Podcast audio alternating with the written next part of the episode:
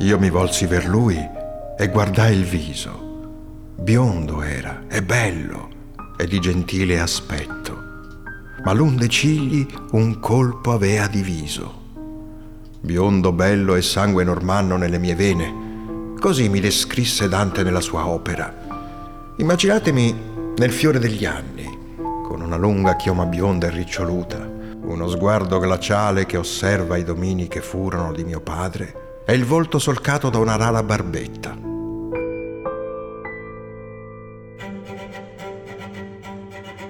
Questo era il mio aspetto, quando morì presso il fiume Calore durante la battaglia di Benevento nell'anno domini 1266. Inizialmente il mio corpo fu lasciato presso il luogo della battaglia, per poi essere traslato proprio presso Ceprano, per il capriccio dell'arcivescovo di Cosenza.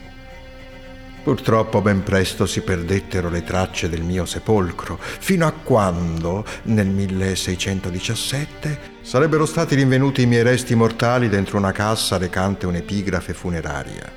Abbiamo dunque solo un piccolo e misero sarcofago destinato a contenere le mie ossa. Ma dove è finita questa cassa? Perché se n'è persa ogni traccia? Sembra che la mia sventura non abbia fine. È questo un mistero che nei secoli si è infittito, scatenando le fantasie e le ipotesi di diversi studiosi. In tempi recenti più di un ricercatore ha creduto di identificare la mia bara in un sarcofago murato presso l'altare di Sant'Arduino. In realtà si tratta di un frammento di epoca sveva. Non solo, dietro il frontale non vi sono resti umani. La riprova sono i recenti lavori di restauro che hanno dimostrato come dietro la parete non vi è nulla e che quella bara in realtà è solo un frontale a basso rilievo, probabilmente celebrativo. Inoltre è da escludere che nel XIII secolo uno scomunicato potesse trovare sepoltura in un luogo consacrato.